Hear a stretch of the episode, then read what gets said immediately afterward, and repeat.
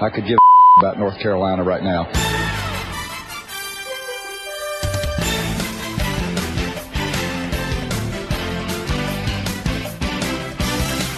This is the Five Point Play Podcast, the Die Hard Duke Basketball Fans Podcast, now officially sponsored by the Duke Blue Brotherhood Forum. This is your one stop shop for all the latest intel about the team, and we got a lot.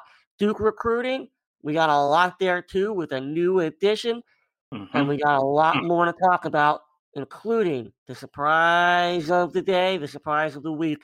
You'll find AC and I there every single day, chopping it up. Come join us. Again, that's the Duke Blue Brotherhood Forum. A whole lot of action on there right now, too. There's a lot of action, and, and we're just going to kick it right off.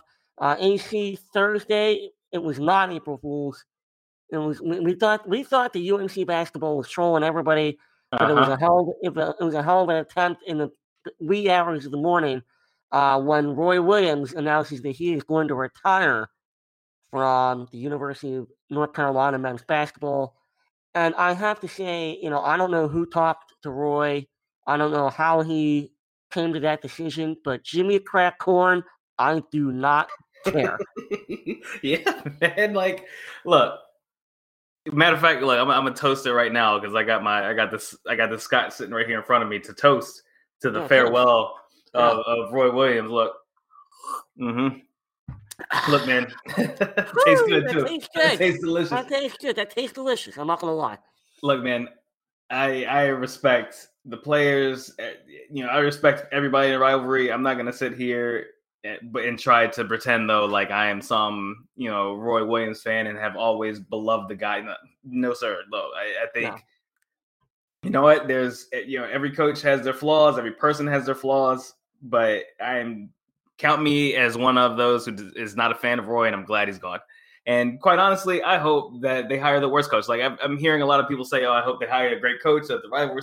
Look, man, I want my rivals to be as bad as possible. I'm sorry, like I don't, I don't need or want every Duke UNC game to be a last second shot.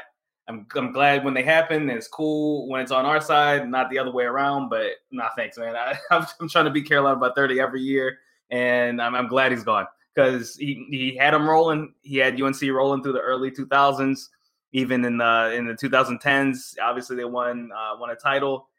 I, I I don't I don't need them around. I don't care about them, man. I hope they suck every year. So ho- hopefully they hire uh, Hubert Davis and, and, be done with it. yeah, I mean, I don't even want to talk about uh, anything other than Roy at this point because um, you know I I, I, I mean, I think we gotta get this out of the way. Uh, 903 wins, nine Final Fours, three national championships. Um, the guy's an all-time coach. He's a top 10 coach of all time. Having said mm-hmm. that, you know, I, that's as nice as I'm going to be. Yep. He is, he's, you know, and, and, and I, I'm sure that the Marcus Paiges and the Hunt Hansbroughs and the Luke Mayes and and, all, and, and even the Paul Pierces, um, I'm sure that they all love Roy, uh, and mm-hmm. and I'm sure that uh, the other shade of blue um, reveres him like you know we do K, but um, I don't cheer for that side of blue, and I'm cheering for the other one. So I'm going to tell you the real Roy Williams. He is disingenuous. Uh, he, you know, when he goes with the all shucks, I, I, am so glad that I don't have to hear the all shucks, you know, mm-hmm, garbage mm-hmm. anymore. His mm-hmm. press conferences are a joke, you know, and, and and first of all, you know, I was listening to his press conference today. Uh, you know, woe is me. It's all about it's oh woe is me. And and if if you want if, if you're a Roy lover, like if you if you sympathize with Roy and like you you're thinking about how great of a coach he was, which he was. That's why that's why we're so happy because mm-hmm. they're losing an all timer. Exactly. Um, and, you know, so it's, like that that that's probably the best respect I can give him. Um, but let's not forget the fact that during that press conference, maybe only a few people could pick it out, but he was throwing his case from the last two years onto the bench. It was the, oh, I'm not going to let injuries and stuff like that get make excuses. I'm not going to make the excuse. I'm not mm-hmm. going to make the excuse of this. What did what did you hear, AC? I heard a bunch of excuses. I couldn't I couldn't get them to do this. I couldn't get them to do that. Maybe it's me. Like he he would every time that he said that's that's that's this is Roy for you. Every time he said something like that, every time he was like, I, I couldn't get the players to do X. He followed it up, so it sounded really nice and genuine. At with right. Uh, maybe that's on me as a coach. Maybe I, I it's this is why I'm retiring because I can't. It's it, this is not the game for me anymore. It's like okay, you're right. Maybe it's not the game for you anymore. Cool, but it was the same thing with the Day'Ron Sharpe announcement when he was going to the when he's announcing he's going into the draft. It's oh we could have we could have made him better or whatever Roy said. You know, if he if he stayed, we could have done this and that with him, but he he has to go and, and do his thing in the NBA, whatever. You know, that whole I'm paraphrasing obviously, but that whole thing, it was like, and you know, we're not the only ones who were saying it. Like a lot of people were saying the same thing online. So it's like that's the thing. When when somebody retires or when somebody dies, suddenly they become a hero. And it's like when they when you were around, nobody liked you, and that's how I feel about Roy. I didn't like him. So yeah, when mean, he was around, I didn't like him. So I'm not gonna pretend well, right now just because he's well, gone. and I loved him. Like, nah, first man. First of all, two things. One, yeah, when I die, I'm sure that there's gonna be a lot of people at that funeral making sure that I'm still dead. Uh, and two, and they want to make sure it's real. And uh-huh. two, and two, it's not like the guy died. He right. didn't die. And, and he did I'm sorry. I feel the same yeah, way. Whatever. Like, you know, as a fan, I'm feeling the same way. I get it. Like, I get it. Like, you know, people have to do what they want. That's the thing. Do you? Do you, Playboy? Like, they got to do what they want to do. So I'm going to do what I have to do, which is stay true to myself and say that good, good job coaching. Good job getting through the last, you know, 48 years in in basketball and 30 some odd years as a coach with, you know, a fast point guard and and a bruiser down low who's going to throw elbows and get every rebound for you because that's your system and that's what made you thrive. When you didn't have it, you sucked. Sorry, it is what it is, and let's move forward. You know, I'm I'm I'm, I'm really upset that he um, won those two games this year because we were terrible. Um, but but even with those two wins, he was 19 and 23 against Duke. So mm-hmm. I appreciate your uh, your 18 years of service. Mm-hmm. Um, but you know, you know, one thing I haven't heard over the last, and, and, and we're recording this um, over the last 24 hours since Roy's announced his retirement. Uh, you know what I haven't heard one thing about AC? What's that? The the the UNC cheating scandal. I'm, I haven't heard anything about that. And that's all we could hear about for like two years. Well, let me ask you a question here. Um, you know, yeah, like you said, it's, it's like he's a saint now. It's like all, mm-hmm. like he retires, and all of a sudden we forget about all the bad things. Mm-hmm. You know, comparing his season to the Haiti disaster, you know, of a few years ago. Yep. Um, you know the the you know the facts. You know who's that guy, the the drug guy that was hanging around the program, and the camps was at his house, uh, and yep, Roy yep. Williams' house, giving him rental cars. You know, and you know, I'm not saying that we're squeaky clean over here, but I know we didn't have a 20 year cheating scandal where we just mm. made up a fake major and you oversold the entire thing. And then when they looked at your roster and realized that 11 of the 13 players yep. are in the damn, including Tyler Hansbrough for four years, mm-hmm. you know, look, I, I hate to kick the guy while he's all shucks and down, but you got to call a spade a spade. You, you have to. Mm-hmm. Yeah, no, and and maybe maybe in the next couple of days, there's gonna. I'm sure somebody is gonna you know throw out a clickbait article about some of the scandals and stuff, but people are going to bury that person when they do it. And they're going to be it's that's so classless. Yeah, and yeah, and that's, that's so that's so bad to do. Mm-hmm. Yeah, and I don't mean to catch up, but you know who's going to bury him? Jay Bilas, Jay Williams, guys like that. They're going to be the ones that bury him, and you're going to and like Jay Williams and Jay Bilas were just fawning over the, the retirement announcement on Thursday. Give me a break. I don't want to hear that from my guys you I mean, you're gonna though. Like that's the thing. Like in order to stay, like especially the TV guys, like the TV guys, of course, are gonna do their stay neutral thing, and you know that's fine. Again, that's everybody's got to do what they got to do. And but the thing is, like, just let's all just keep the same type of energy though when K retires, because you know the same thing's gonna happen. There's gonna be a bunch of slander articles. There's oh, gonna be a bunch of stuff that comes out with K what happened with Zion, what happened with Myron Piggy, you know, all the other shit that everybody always brings up. He's gonna faint, like you know, his bad back caused him to retire. Everybody's gonna say the same shit. So Oh, we, you, know, quitting, you know what I mean? Like the, he's quitting on right, the season again right. his back, and he's going to use his back as an excuse. Exactly. Nobody's going to hold back when when K retires, and you, you'll no. get a couple of journalists who are going to write nice pieces about him, but most everybody else is going to jump on him like like a hyena on dead meat because that's exactly what sells is Duke being jumped on. So the same thing's gonna happen when K goes, and I'm just I'm keeping the same energy right now in the opposite direction. So yeah, one hundred percent. I think we're just keeping it real, and, we're not going to be those Duke people that you know. Oh, oh shucks, Roy was so great, and I'm tear tear. no, I laughed. Absolutely. yeah, I had a great time with it. Look, he's not he's not dead. Right. You know, he's just fucking retired. right. And that's wait, he just told exactly. Wait, but let me talk about a humble brag, by the way. Yeah, you know, oh shucks, what was me? I just got done playing, you know, 36 at Augusta National plus the par three. Uh, it, the Masters, the Masters is literally next week. Do you know how good of shape Augusta National is in for all the golfers Mhm. out there? Mhm. And you're just telling me that you played 36 there? Yeah, no, I'm sorry. I don't feel bad for you that you're retiring. not at uh, all. And, and, and, and, and I did some uh, some math, AC, and I want you to guess. Um, he had 3,973 timeouts that he didn't use Mhm. uh, while he was at North Carolina. So he gets to take those with him. That's and it. they pay- I yeah, and they- the. They, they pay they pay him eleven hundred dollars a timeout because we were always asking for all those years when Roy when Roy refused to take all those timeouts. Does he get paid to keep them? And apparently he did. That was part of the buyout. Yep. Dude, oh my god. Yo, it's it's too funny, man. It's all too funny. Like this is this is the this is a part of the rivalry. That's the beauty of it. Like Yeah. I I don't want a single UNC fan to be like, oh, so much respect to K. I don't want any of it. Like when K retires, I, know want them, I want them to bring out all the rat face and Yeah. all the all the devil comments and everything else that they've made for the last 40 years. I want the Don't same pretend. shit when he don't retires. pretend. Don't pretend like you like them. Yep. You know, yep. just because just because Roy, you know, and, again, the guy's a Hall of Famer. I already listed off his accomplishments. I Mhm. know that Roy's a phenomenal top ten coach Absolutely. all We're not time. saying that. Yeah, we're not saying he's But not. I'm on the other side here, and you know what? I'm just going to tell you how I felt for the last 18 years. Mhm. Okay, so I'm not going to lie to you. I'm not going to lie right to your face. I'm not going to be Jay Williams and Jay Bilas lying right to your face about it. I'm going to tell you the truth from a Duke fan's Mhm. perspective. I don't like the guy. Same. Same All right. here and here, here. Goodbye, Roy. Yeah, cheers. Don't let the door hit you on the way out. All right, speaking of the way out, That's black. um, a lot of rules are going to be leaving the NCAA. Um, you probably all heard about them, where you know the uh, we had a there was a bunch of players that met with Mark Emmert this week.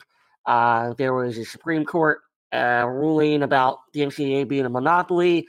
You guys already know about the name, image, and likeness stuff, the NIL. Um, and so we wanted to kind of, and, and, and, and the transfer portal. So we're going to try to talk about all of that. Um, you know, the and try to- NCAA is going just Yeah. full on like any any news is good news. Yeah, any and- and- press is good press, good or bad doesn't matter for the NCAA, man.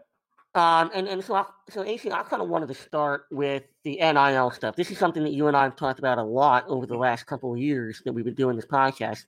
Um, we both agree that you know all all people should get their worth, right? You know, whether you're a college basketball player, a women's gymnastics player, um, a swimmer, you know, whatever it is, whatever your profession is.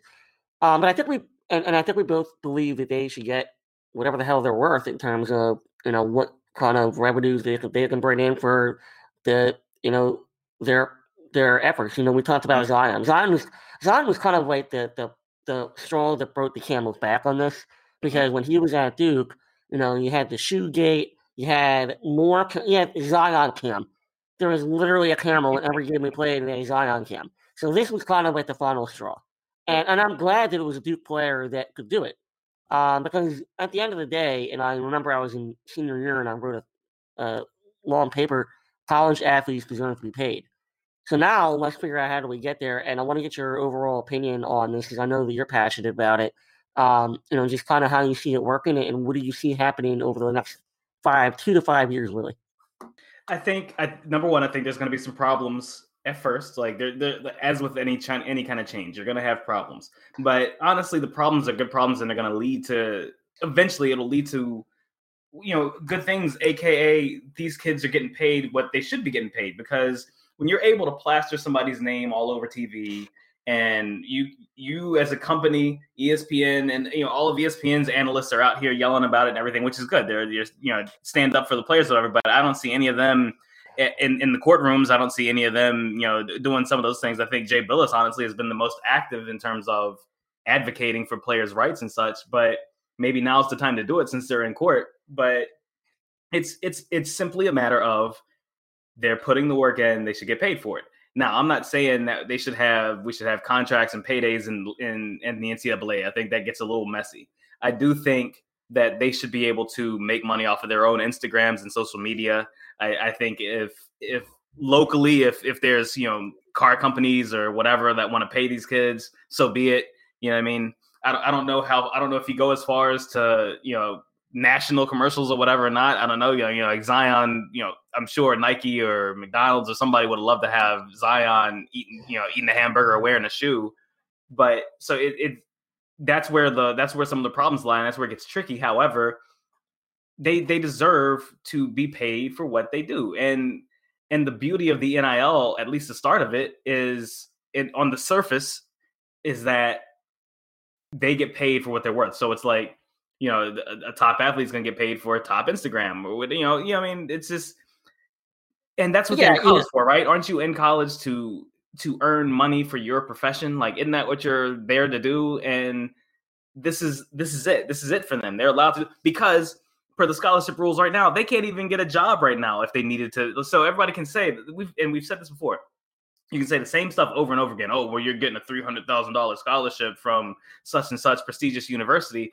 That doesn't put food on the table when you come from small ass town Mississippi and your family barely has food. Like, when some of these kids could be making that money for their family, when other kids at the university could make money for their family if they needed to do so.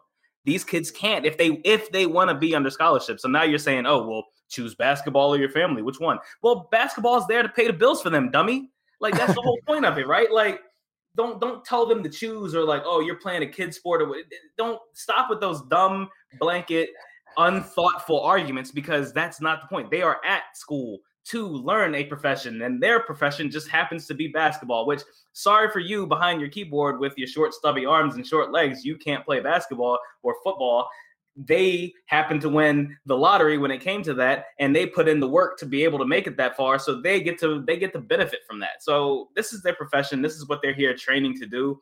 Why can't they make money off of that? Yeah i think we're on the same page with that. I think um, where i want to turn it uh, is you know how how do we make it work now right? Mm-hmm. and so we talked about zion and again zion to me to me it's it's the straw that broke the camel's back. Yeah. um but we made the analogy, I believe, two years ago, where it was okay. So now you have this proposal out there for NIL, um, and you have to figure out a way to make that work realistically.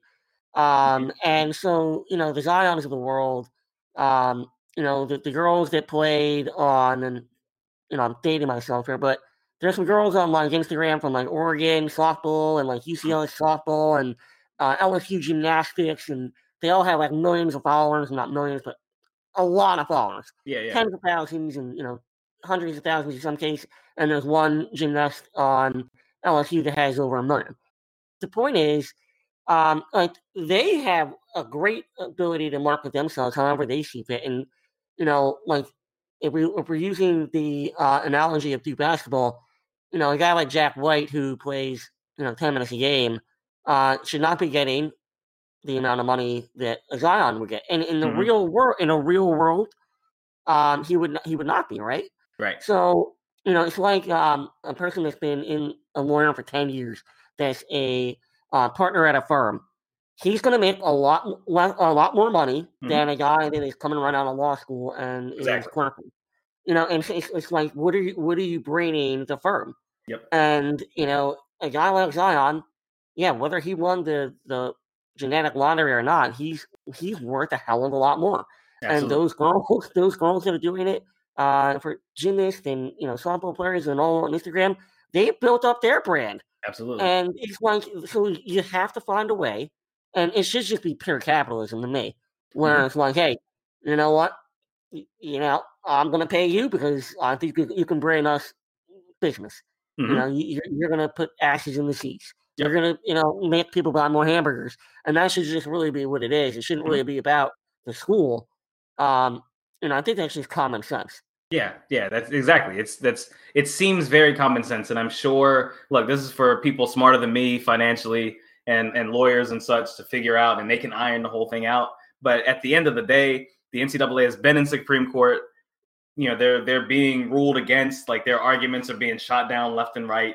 They sound ridiculous when they say when the NCAA lawyer is in front of the Supreme Court saying if we pay these athletes or allow these athletes to get paid, then they're going to spend more time on their sport than they are the academics. It's like, would you stop pushing the student athlete thing in our face? Because to yeah. you, you don't care what Zion Williamson did in his economics class at Duke. You don't care about that. So don't you, sit there and you, play. You don't care that Zion took dance class. You don't right. care if he took you don't care if he took biology. What difference does it make to you? You're cashing in and they don't care whatsoever. And then they then they give us that propaganda commercial every NCAA tournament. There's only two percent of the NCAA athletes who go professional in their sport. What are the others doing? It shows them working at like Enterprise Rent a Car. And it's like, come on, man.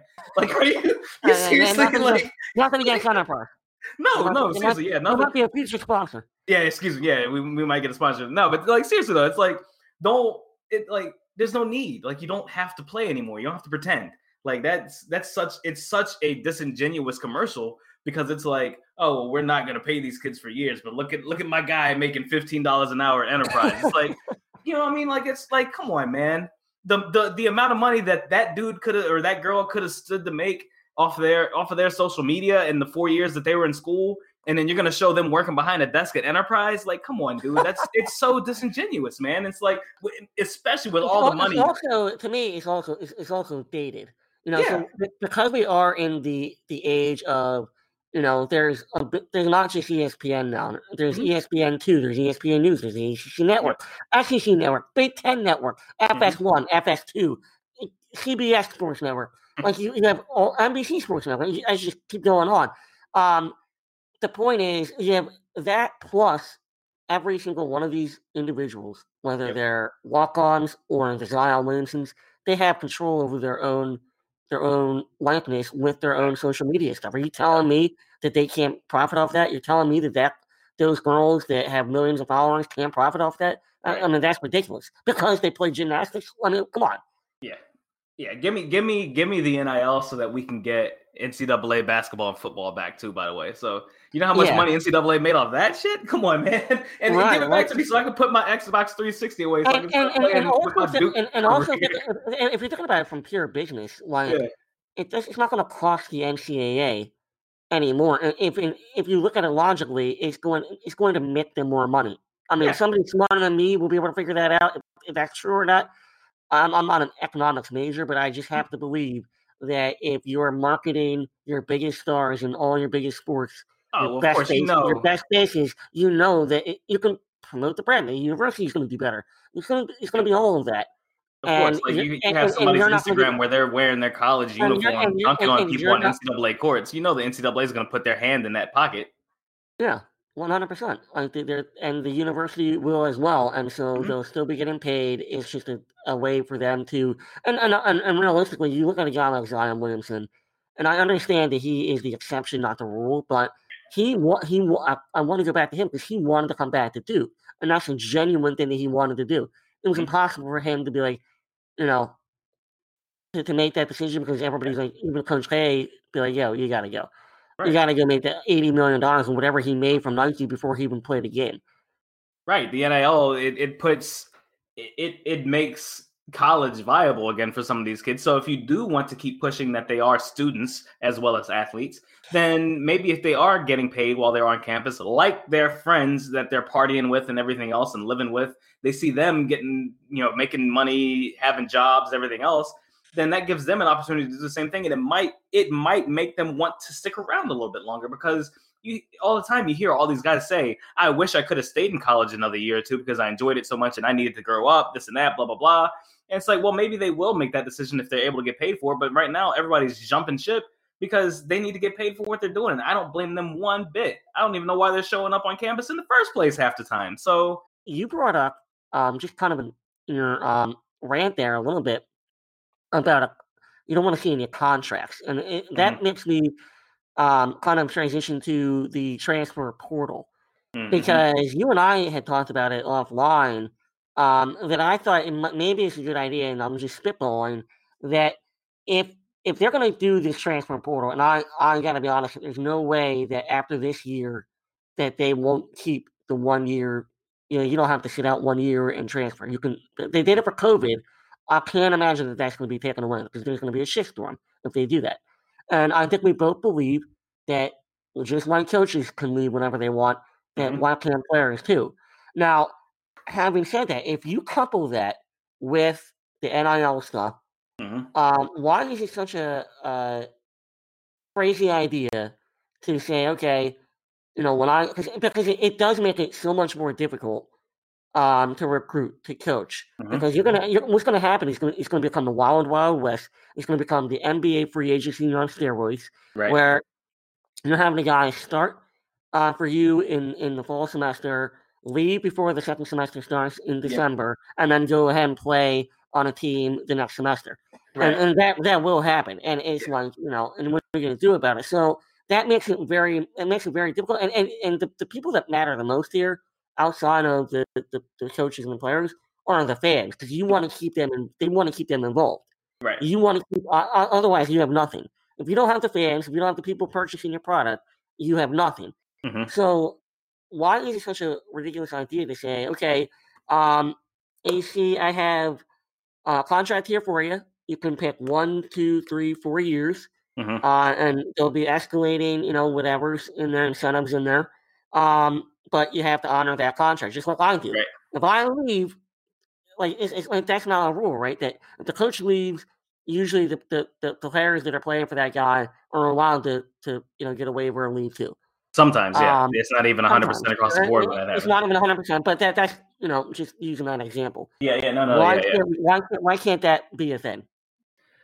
it's I guess it just depends on what you're actually holding them to because if Right, there's no if there's no rule in place saying you can't go here or there, then to have a contract saying you're bound to the school really doesn't mean anything because if you're saying, "Oh, well, we'll take your scholarship away," okay, fine, but then I'll transfer and go to another school and then they'll give me a scholarship. So unless you're going to put a rule in place that says if you transfer somewhere else, you don't you're not allowed to have a scholarship at that place, then that's that's I guess that's kind of the only place you can go with that because you're really like a contract is holding typically a contract holds money over your head. So again, there there has to be some kind of rule in place that goes along with the contract saying that. So I mean, I, I'm like you. I don't want to see somebody transfer midseason and picking up again, like with a team that's bound for the final four, and they Yeah. get to go get themselves a ring. Like I think if you transfer midseason, you're not eligible that season. I think I think there's rules that can be made in the spirit of competition that are absolutely fine. Because Right. again, like you can make you can make whatever rule you want. It's just that now some of these rules are being exposed for being incredibly ludicrous. So yeah, something like you can't transfer midseason and play for another team. Absolutely, like that. All I'm totally on board with that. Like, but I don't think anyone should have to sit out a year. I think you should be able to enter the transfer portal transfer portal as many times as you want. If they want to come up with a rule saying you can only enter the portal twice in your in your four years of eligibility, then so be it. You know what I mean? Like that's that's another way to kind of keep things in check. But you can't tell me you look at your timeline on Twitter right now or Instagram and all these names that keep popping up on the portal, all they're doing is gener- generating discussion. And it, it's it's That's keeping true. the NCAA relevant. It's just like the NBA. Like the NBA used to be from October to basically July, and then maybe you had another month in there after that for free agency where people were excited and the draft, of course, and then the NBA was done. Now the NBA has become basically a 12 month month cycle in in sports news. Like every, every month there's some kind of NBA news. And the NCAA could absolutely stand to to use that same model and the transfer portal is one way to keep the NCAA relevant after the tournament because typically NCAA basketball post tournament is terrible and of course you got men, you got baseball, you got softball, you got some of the other spring sports that do generate some eyeballs but nothing like college football, nothing like college basketball. And if you can keep those sports relevant in the summer as well as in the fall and the winter, why the hell not? You know what I mean? And the transfer the transfer portal has been it's been huge for that so far. Play. Yeah, well, speaking of the transfer portal, um, Duke is no stranger this year, much like Mhm. every other team has been. Uh, we have the news, obviously, uh, the hot news of DJ Steward, which was rumored to be, you know, potentially testing his, you know, draft status, stock, see what was going on, test the waters. he announces that not only is he going to the NBA, but he's going to sign with an agent. AC, when you first heard that news, what went through your mind? Uh, I mean, it's it's something that we've been hearing. You and I both had been hearing it, and we kind of talked about it offline for like I don't know, like a, almost about a week or two now. It's been really been about a week or two. I think that this this development kind of kind of took legs and kept moving. And yeah. honestly, the first the first thing that came to mind was between it was it was between Frank Jackson and and Trey Duval. Like and, and I know you got some you got some info on that that I'm I'm dying to hear because it you know it's just it's one of those things that just it reminds me of Frank in the sense that it was a surprise.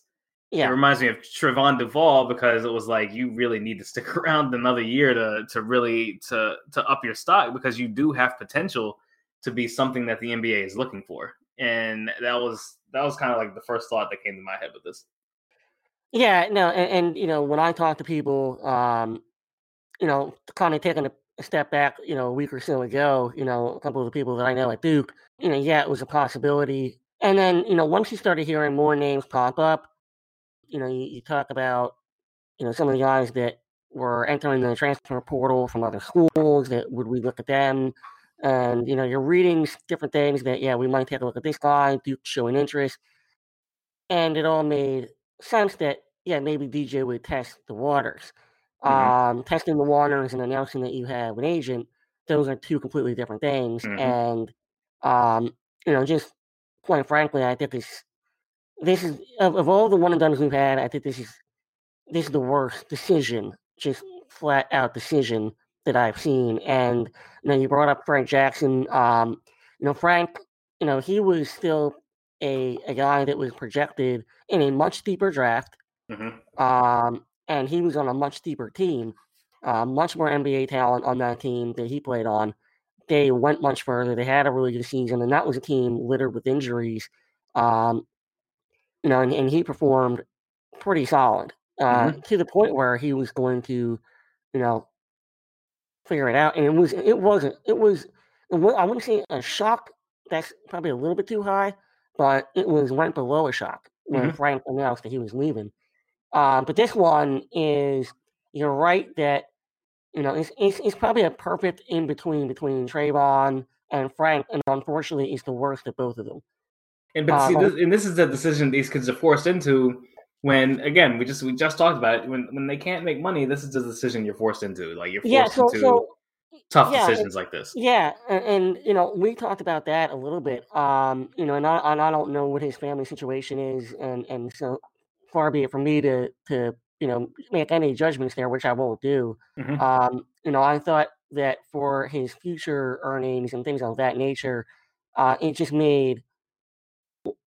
I mean, just, we talk about common sense all the time here. Like, you have to come back and you got to get better. We talked about it all season long. Him and, and Jeremy, you know, working together, getting through all the all the ups and the downs together, mm-hmm. um, so that next year you're going to get all that exposure. You're going to be on a better team.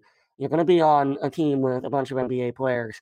You're going to be a guy that is going to be featured. You're going to get all the shots you want still, and and yet you made this decision. it, it is is is is really dumbfounding. And so when you take a look at just the stats alone, you know, DJ shot 42.6% from the field, and he did that mm-hmm. in 31 minutes a game. You know, mm-hmm. he averaged 13 points, um, four four rebounds. He was an underrated rebounder. We talked about that, you know, all season long. Uh, he only shot 34% from from three. Yep. When you look at Frank Jackson, he averaged 11 points, but he did it in seven less minutes a game. Mm-hmm. Um, you know, he still had two and a half rebounds, still averaged 1.7 assists, but he shot 47% from the field. He almost shot 40% from three, was 39.5. You know, they were both very good free throw uh, shooters. Frank was also built better. Frank was right. a bigger player. Frank was 205. Yeah. You know, DJ is 160 pounds soaking wet. Uh, I understand that the game is, you know, gone focused in the NBA where you got a lot of smaller guys. But if this is the most absurd one and done that I've, I've seen. And, and I say that with, uh, I hope the kid does well. I hope that he makes it. But again, Frank was a guy that was a late first round type of kid. Um, you know, early second that entire time, and so that, that kind of forced his hand a little bit. Right. Whereas DJ, he's not showing up on any drafts. He's not going to get drafted, and which means that he's going to go into that that that G League trying to make something in the summer league, which they're probably not going to have. And you, you have to wonder who's giving this kid advice. I mean, I, I hate to be harsh, but who's giving this kid advice? I, because I feel like this is shortchanging the kid, and I feel bad for him that he feels like this is his only option because he's not. Yeah, that's you know the the question. That's that's always the question with any any of these decisions is, is who's who's giving these guys advice. Like who's you know obviously Jalen Johnson. Let's talk about him. Like the who who gave him the advice uh, to to have this season play out the way it did for him because that cost him millions of dollars. Like it's it's the same thing with DJ. Like he's he's losing what whether he gets drafted or not. I, I actually am on the side that I think he does get drafted. I think it's gonna be late in the second, but I think he gets drafted. But regardless, he's he's being cost millions of dollars because right. a good season next season with with as loaded as Duke is gonna be, he could have had a phenomenal season next year. And I know I get it go get paid or whatever, go play in the G League, and you can learn the same stuff you would have learned at Duke. I get all yeah, that. Yeah, sure. hundred percent. I'm and, with you. And you're that. getting paid Always for it, yep. right? But yep. Eh, by the same token, it's like that. That is that can happen, but it's less of a guarantee when you're talking about the first contract leading into the second contract. Everybody talks about how the second contract is so important. That first contract is goddamn important as well. Like, you know, let's not scratch our heads at, at 10 plus millions of dollars. Like, that yeah. first contract is also very important and can set you up for the second contract that you're bound to get. Whereas you're coming out of the G League on 10 day contracts, like the chances of you getting a second contract are slim to none if you are not elite. And honestly, right now, DJ's not elite. Like, I'm not saying he can't be, but right now he's not. But he does have right. tons of potential. He's got a great wingspan for someone who's six three. You saw at the end of the season, he started trying to learn how to finish against contact because he couldn't do that early on the one thing he can't do yet is is shoot from the standstill, which you got to be able to do in the NBA. I know he can shoot from off the dribble, but from the standstill, he showed he can't do it. So, you know, we can talk about his flaws all day. he's making his decision, so be it. So now we got to move forward and figure out how we're going to replace him. Yeah, I mean, you're you're you're much uh much better at this than I am. I I I, I get all the stuff, and, and and I've been one of those guys forever that has said, hey, you know what, you can go learn the same stuff that you could in college. You can get paid to do it. Mm-hmm. Um, but this one to me is is is, is disenfranchising to him mm-hmm. um, and, and his overall earning ability because you know what's he going to make next year in the in the G League fifty thousand maybe right um, you know and that's I feel I'm, I'm I'm almost I feel scared for the kid I really even do. and even if he does get a good contract uh, in, in a couple of years because that's what it's going to take like he he had the chance to stay one more year and make yeah, make the ten million next year. Yeah, and yeah. that's that's what you that's what he's he's missing out on the ability to make that money probably three to four years sooner, and that's that's a lot of time to miss out on that yeah. much money. then you talk about the second contract. Well, now he's getting the goddamn second con- contract by the time he's 28 years old. Man, like you've missed out on a lot. Like that's he's definitely missed out on a lot of money with this. Yeah, and uh, not to belabor the point, but I do feel bad. But I, I again, I don't know his situation or anything like that, but uh, it, uh, you know, this is, I, I, you know, you can't see me shaking my head, but this one, you know, you don't owe me anything, you don't owe Duke anything, but you, you owe yourself, and I just think that you shortchange yourself in this one. Yeah. Um, but hey, you know what? Best of luck to him. Um, you know, I hope everything for the best, but I, I, I you know, I think this is going to be one where you look back in the next five, ten years. Um, you know, this one, uh, this one it, it, hurts me more for for him than it does me as a fan for Duke because yeah. I think it won't be fun either way. I, I you know, I, I, just can't can't help but belabor the point of next year. You know, that's a team that can win thirty plus games. It's going to be a team that is going to be one of the handful of favorites coming going into the tournament. Mm-hmm. Um, Duke wasn't in the tournament this year, and we're going to have fans in the tur- in, in, in the stadiums next year. We're going to have all that stuff, and that was your chance, and you would have more open space than you've ever dreamed of next year. It, it just, uh, you know, doesn't make a whole lot of sense. Um, yeah. Uh, speaking of the transfer portal, though, we did lose uh, three guys, none of which should have been a shock. Um, obviously, uh, Patrick Tape and Jordan Goldwire shouldn't surprise anybody. and it really shouldn't have surprised anybody that Jaemyn Brakefield left either. AC, you were right on that one the entire way through. Uh, just talk a little bit about why you thought, even with the, you know, people that you know had left and who Mhm. were looking at, why you thought that him going somewhere else was best for him, um, rather than coming back and working throughout the summer and and trying to make, you know, make himself a part of that rotation. Yeah, no, it's just a tough fit with with having Paolo come in, and at the t- obviously at the time where and still are, we still are looking at, at Pat Baldwin. You know, it's just some of the guys we're looking at coming in. It was just it never seemed like it 100% fit for him to be a starter with this team, and he got his chance obviously when Jalen got hurt, but he he took advantage of it. You know, for a couple of games, and then he he kind of went back in a shell again. Like he's he's got some growing to do as a player as well and you know wherever wherever he he ends up, you you, you know you hope for the kid that he's going to turn out well as well over there. But you know he, he's got he's got his flaws too in his game, and it you know it kind of it kind of is what it is. And anytime you see kind of Duke go late for a recruit, this is kind of this is kind of par for the course with that because they Yeah. don't they weren't recruiting you in the first place because you didn't fit the plan, but then something changed the plan, so then you were somebody that they wanted to see what they could get out of you, but he didn't want to stick around to to make that work. And his age, like he's he's aging out when it comes to the draft. So I think he's unlike somebody like Wendell Moore. He's somebody who he needs to make a move now to try to get himself on draft boards, and it obviously didn't work this season for Duke. So he's going to try to go find and make hay somewhere else. That's that's kind of where it is with him. Um, just you know, just that that age thing is a factor, man. It's like it was a factor Yeah. with Cassius last year, and it's a factor with Matt and his decision. It's a factor with Jaemyn here. Yeah, no, no doubt. I wish him the best. I really, re- really did enjoy him. Um, but let's talk about Henry Coleman real quick. Um, you know, I know that you have uh, some connections there. Uh, you know, with Henry, and you know, obviously the the people that you know are privy to some information with with Duke. Uh, you know, it's kind of you know they've had some real heart to hearts, and you know, it sounds to me, AC, that he's going to stick around. What is your gut feeling there? Yeah, no, I think I think he stays. I think I think he stays. I think they they have a decision to make too because he didn't play very much earlier in the season, and then towards the end of the year, you saw him get that time, especially in the tournament. He got some time, or the ACC tournament. I mean, he got some time. So, and and I, I think the family was, you know, I think I can I can only imagine that they're happy with that. You know, finally getting to see him on the court. So I think moving forward, I, I think there is a plan for him to be able to play, and I think there is a spot for him to be able to play, especially down low because we don't have a lot of depth in, in, on the interior at the moment. You know, unless we add another body or two. So, you know, I mean, it was, it was it's it's a good fit on the court. It's a fantastic fit off the court because that's the he's the kind of guy that Duke has recruited for years, who is just an outstanding, outstanding young man off the court. Just you know, you saw it all all summer and everything else. The kid is just he's amazing. So it, it's a great fit there. So I, you know, it's it's one of those things where all the pieces fit. So I can't imagine that he leaves.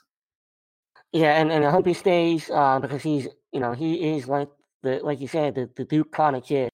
Uh, he does a lot. He, as good as he is, you know, in interviews and uh, what he's done, even coming into college, uh, he's just an excellent young man. So hopefully he sticks around.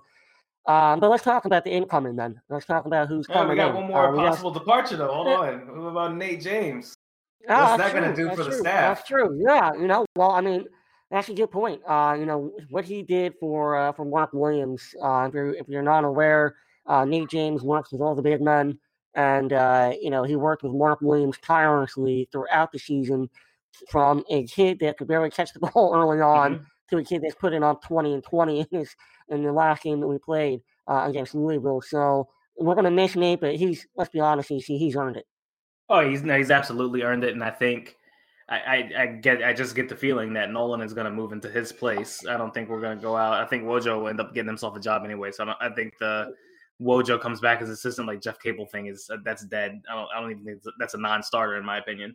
So I think Nolan ends up stepping into place there, and I think that's a great fit. I, I think Nolan Nolan coupled with Jon Scheyer as as recruiters is going to be goddamn phenomenal for Yeah. for Duke. i- i- You know, if you don't mind me saying, but and then I, I- see Chris Carrawell being the one to take over uh, over with the bigs. So uh, you know, not saying that we we're not losing anything with Nate, but I think I think Seawall is perfectly capable of coaching coaching our big men down low. So I don't, I don't see it as like a total loss that Nate's gone.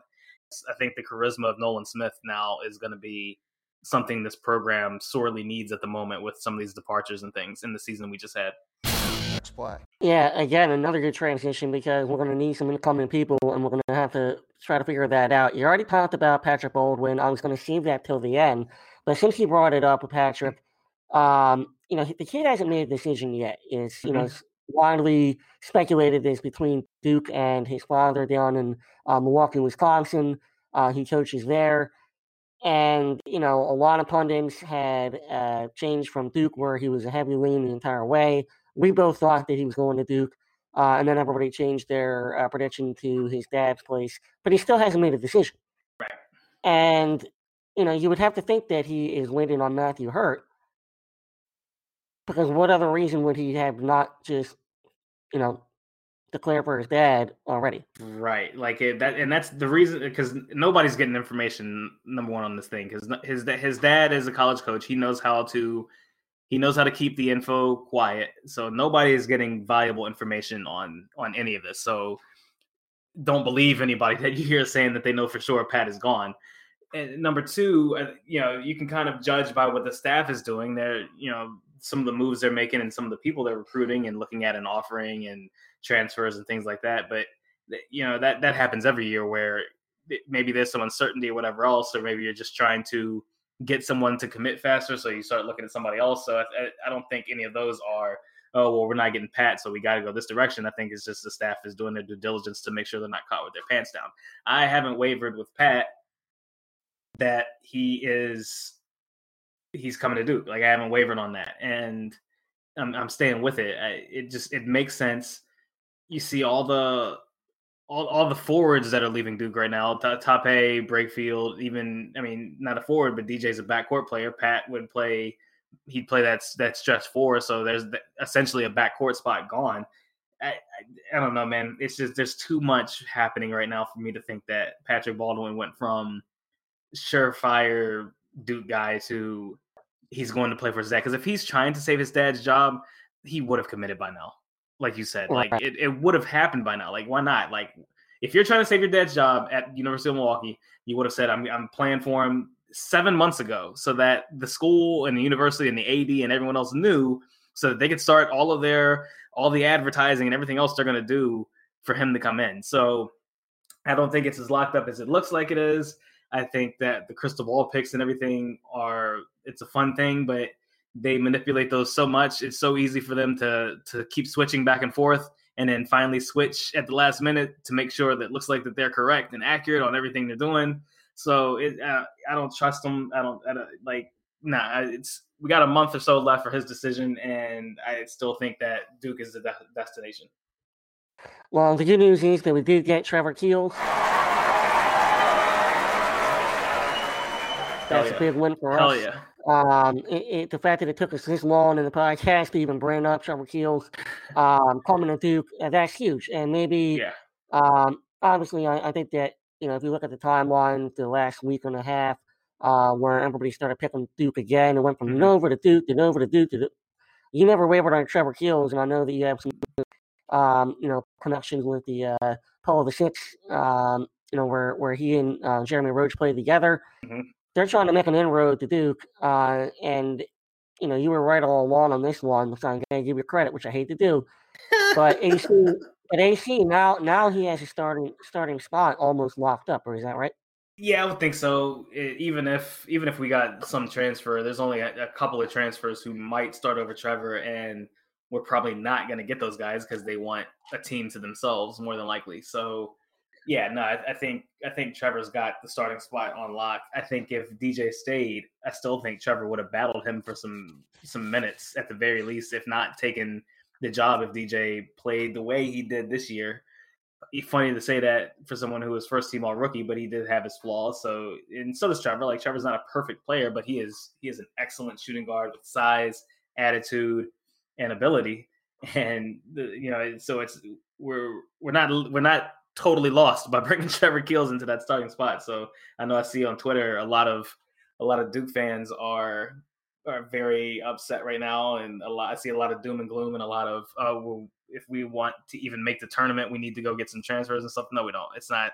It's not that serious. And the three freshmen right now that we have are phenomenal, and with the guys that should be coming back, that's enough. That's enough to at least at the least make the tournament. If if not a little bit more, I think a tra- adding a transfer would help kind of solidify some things, and we'll talk about that in a second. But no, man, Trevor's he's he's a really good player, and I'm I'm really happy that that we sewed this thing up.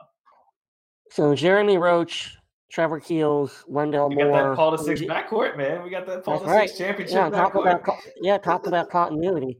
Um, and then we have uh, you know, Paul, obviously AJ, Joey's still sticking around. He's kind of like the guy in the shadows. Mhm. Um, and then Henry and Mark Williams. You know, what is that? Seven or eight guys that you know. Mhm. Yeah, we can roll with that. But we did touch on some some transfers. Everybody's got their name in the transfer portal. Yep. We got guys like Cole Swider up in Villanova, played three years in the Big East, played 77 games. Um, you know, this year he averaged 19 minutes a game. Um, you know, is that a kid we look at? I know, I know that you like the kid down in uh, Furman, uh, Noah Gurley, and then there's the kid from Virginia that you know didn't play at all hardly, um, Jamar Abdur Rahim. Um, that, that I know that you like his game and think he's a better fit for Duke. I almost feel like we have to go get at least two transfers just to make the roster, though. Uh, maybe yeah. I mean, like to to fill out the roster or whatever. If we're just trying to fill spots, so yeah, we might need to get two. But And this is, and look- again, this is this is assuming that we don't get Baldwin, which I do think Right. right, right, and and I and I do too. I think we're only I think we're only going to get one if we get one, and like likeliest scenario is Noah Gurley. It's it seems like right now, like Duke is pursuing that one um pretty heavily. He's a forty percent three point shooter at six eight. So the guy gives you size for defense. He gives you shooting ability, which we sorely need. We saw this past season, and experience in the NCAA. Yep. So you know Yep. that's that's a big factor there. Cole Swider, I think he comes to Duke and gets the same 19 minutes, honestly, if not less. So I don't I don't see him making the choice to come here. Why would he leave Villanova to come to Duke to do the same thing? And and Jabri Abdur Rahim is one where I really I hope we go harder for that one. He's only a freshman, so the kid has three, and I can't remember how the rule works. I don't know if the incoming freshman got the extra year or not, but he at least has three years of eligibility he can use up. You know, six seven, six eight, uh, guard type, really good size for that position. Really super smart player, man. At Blair Academy, really smart player, and and overall very versatile. So I really I love his game to death, and I hope I I, I hope he is someone that the staff is considering talking to because I think that is a, a really good player. At the end of the day, our starting five next year doesn't include Patrick Baldwin or not. That's what that's what that's what the people want to hear.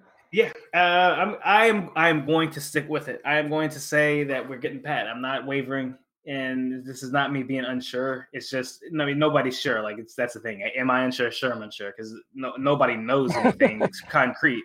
It's just that a lot of times you can read the tea leaves and you can you can see what the staff is doing, and it there, there's just been too much put into that recruitment for for it to go sideways. Like it's just there's too much. And if you're if if you're truly truly staying at Milwaukee to help save your dad's job, you again I, I stick with it. You would have committed by now because if he doesn't commit there, there there is a chance his dad gets fired this year. So Right, what I mean? exactly. So it's like And because they're holding out right now that right. you know, hey, and you're a one year or not- player more than likely. So it's like it's just a stopgap. Like, what's his dad gonna do when he's gone? Like, he can't stay at Milwaukee forever. So right? you know what I mean. So it's like I get it, and I, I, I like if I was in that position, my dad was a coach or something, and I had the opportunity to play for him. I don't blame Pat one bit. If he's like, yeah, I want to go play for my dad, absolutely go do it. And I'm not saying he needs to rush his decision or anything. I'm just I'm saying as a Duke fan, it just seems. It, it it seems too uncertain and there's too much too many parts of that equation that that it just that he's not gonna come to Duke. So we'll see. Yeah, we'll see. Is right. I mean, this year has been one unlike any other. I mean, with the, the fact that players can transfer and you know play right away, not have to sit out. Um, players are entering the portal at rates unknown. it has been insane, but I think that at the end of the day, we're going to have a roster that we can all be happy with. Um, you know, happy that Trevor Keels is with us. So, with that being said, let's talk about some of our favorite games of all time. Let's play. Uh, it is Final Four weekend. Final Four uh, starts tomorrow night, Saturday. Um, and we heard a lot of stuff about Gonzaga. Uh, we also heard a lot about the you know best or biggest up, uh, biggest upset plus the biggest comeback ever Mhm. in uh, college Final Four history. And somebody said it wrong because the biggest comeback was Duke versus Maryland in 2001, 20 years ago. 22 points down in the first half. Yep. Um, AC, before we talk about the game, I want to know where you were during this game and what was you what were you thinking while we we're getting the doors blown off us in the first in the first half. Oh, so great story with this one. So I'm down in my basement, right, and it's you know a little ranch style house, a little short. Eh, if you ever rent, if you ever grew up in a ranch style house, you know the ceilings in those places are like six feet tall, like they are tiny, right? So I'm wearing my Duke gear. I got a Duke hat, well, you know baseball cap on or whatever, and I am losing my goddamn mind because we're just getting the doors blown off of us. And we, I knew, like you know, that this team is so much better than that. They just couldn't get right at all, man. And there's one point where I think I'm pretty sure it was on. I want to say it was the Duhon three that put us back within four in the second half, and I I jumped up, you know, screaming and busted my head on the ceiling. So now there's a, a hole in my parents' basement ceiling from the little the little button that's on the top of the hat. Because I got so excited because I was so I was just so down, man, in that first half. Yeah, um, so I was a uh, senior in high school, and I was actually I lived on you know, I grew up in Maryland, and uh, you know obviously you know growing up in Maryland during Oof. that time as a Duke fan, Oof. uh, you know you have you have to have thick skin number one, and yeah, Fighting for your life every day. Yeah, one hundred percent. That's how it was, and um, you know obviously talking about that next Tuesday when I walked into school, I mean you can better believe nobody wanted to see me walking through those doors. The biggest Um, balls in high school. Oh my god! Uh, you know, but uh, I, I can I can remember this game because you know my high school um, for the entire March Madness that year, and I even helped set it up. Uh, we had this you know basement there where people would come and watch games, and obviously they were all Maryland fans. Maryland was good, so like everybody wanted to go there, and I'm like I, I can't. I gotta I gotta go to my chair in my parents' basement. I gotta watch the game by myself. Don't anybody be around me. Wore the same thing. Um, had my number 21 Duke jersey on. And, um, you know, I remember the game quite vividly where I Mhm. was sitting, and and I kid you not, even when we're getting the doors blown off us, I never thought we were going to lose that game. I don't know what it was. I just I just never thought we'd lose that game. I Mhm. just never did. And you know, you know, I watched it back the other night, and um, you know, we were still down. You know, it was back and forth for a while, but we were still down with a few minutes to go. Yeah. And it was it was it refreshed my memory because you know you kind of remember the comeback, Right. I think we went down what by nine with like five minutes Right. left still. and so but you don't remember how much we came back. Like yeah, Yeah. we came back from twenty two, but it won all at once. Yeah, we had to keep fighting, scratching, and clawing to do it.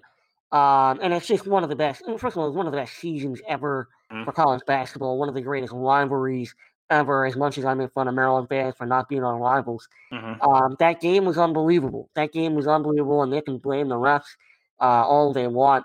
But they had 21 turnovers to our seven. Yep. Um, you know, like we both made seven threes. We had the same uh, field goal percentage. We, but we we, you know, we had we had something that they didn't have, and that was Shane Battier. Yeah, know, I mean, Shane Shane, Battier- Shane Battier put he put Lonnie Baxter in the torture chamber in that second half. Man, it was like play after play, block shot, taking a charge, block shot, fouling him out. Like Boozer fouled him out, but it was like man, like like I, I always said it after that game. I know Battier lived in Lonnie Baxter's nightmares for at least a year until they went and won the title the next season because. He he was he absolutely Lonnie Baxter was a good player, man. He was a really really good player. very good and- player. and Shane just, you know, he he had his way with him that second half. Yeah, and, and what I actually always go back to is the fact that we really played a six man rotation. Casey Mhm. Sanders played a hair, but uh, we really played a six man rotation that year. Yep. Um, and Maryland played ten guys. Like they they Mhm. went ten deep. You know, Chris Wilcox was their tenth man. Yep. I mean, which is insane. You know, um, I it- thought that Gary Williams made a mistake not playing Mike Mardesich more, especially in that second half, because that dude all season he was killing Duke.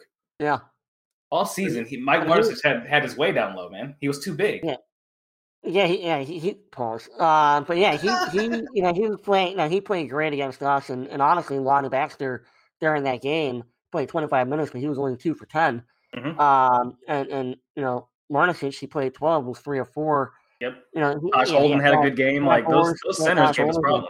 Yep. fucking Danny Miller, uh, you know, just guys that you remember. But you Yeah. know, Juan Dixon, like that was kind of you know, you know, Juan Dixon didn't shoot great there, but he made some timely threes. Dude, his first half though Uh, was amazing. And, and yeah, but I mean, and then yeah, Steve Blake, who was playing basically concussed, which probably made him smarter. Um, you know, honestly, but and, and Jay Williams didn't have a great game. Uh, yeah, you know, no, he, he was seven to nineteen. He was only one of nine from 3 Mhm. Um, but it was it was Shane Battier and and, and, and shout out to Booze because Booze, Oh you know, god. he yeah. was he only had eight shots, but he made seven of them, and he made Mhm. some phenomenal post moves. If you go back Oh, and watch God. that tonight, I mean, His I mean, dude. it was, it was unreal, man. Yeah, yeah, Um, no, there there were things he was doing that I was going to the court the next day trying to trying to practice and and and emulate because it was just his footwork in the post was impeccable, and that's I mean you- obviously you could see what it did for him in his, in his pro career was just you know, being an undersized center, he was still able to do some of that stuff in, in the pros. It was like, dude, he was so good, man. Yeah, well, it was it was just a phenomenal game. Uh, it's a phenomenal memory. So every time we Mhm. come back during the off season, we're gonna have well, yeah, we're Favorite thing before you finish, my favorite thing, my favorite thing, and Jay, Jason Williams beat to beat me to it on Twitter because I wanted to, I wanted to say it on Twitter before he did. Favorite thing ever was when at the end of the game after that last steal, when they're walk, he's walking back over the bench to the handshake line, he throws the ball at Terence Morris. I was like, yo, that was just such dude. That was an fu. First of all, Like, Jason, Jason, oh my Jason, Jason Williams um, was just a dick. You know, yes, uh, I and mean, we I- need that back. I oh my god, it. we need that back. Uh, do you remember when he got a tackle because he didn't throw the ball? You know, at, it was at, it was at Cameron. I can't remember who we were playing. It might have been Maryland, but he's like, you know, pretending to like throw the ball at him as the seconds are winding down, and they're just trying to get the hell out of the gym and like. Oh my like, god, what game was that? Yes. And coach, yeah, uh, but whatever. But yeah, I so love it. either- I love it. Either way, uh, we're going to be talking about you know some of our favorite games throughout the off season. And then a big segment coming up is we want to get your voicemails. We want to hear from you guys. We want to hear your questions, whether it is Duke history questions, whether it's Duke recruiting questions, this upcoming season questions, Coach K's future questions, whatever it is that's on your mind. If you just want to give a shout out and say, hey, thanks, Roy, for retiring, that's fine too. We're going to play your voicemails on the podcast. It's just more work for AC to edit. I love it. Um, the more work that he has to do this off season, the better. But Oh, uh, yeah. we appreciate you guys. Uh, we're going to be here the entire off season. We're not going anywhere. If COVID didn't kill us, and they tried, they tried, then, and, and by the way, let's be honest, you know, we're still here. Guess who's not here anymore, though? Roy Williams. Good riddance Bye-bye. Roy Williams. Good riddance. Go Duke. Go Duke. hey guys, thanks for checking out the Five Point Play podcast. Like, comment, and subscribe wherever you get your podcasts. And also check us out on Twitter and Instagram. Five Point Play Podcast. Let's go Duke.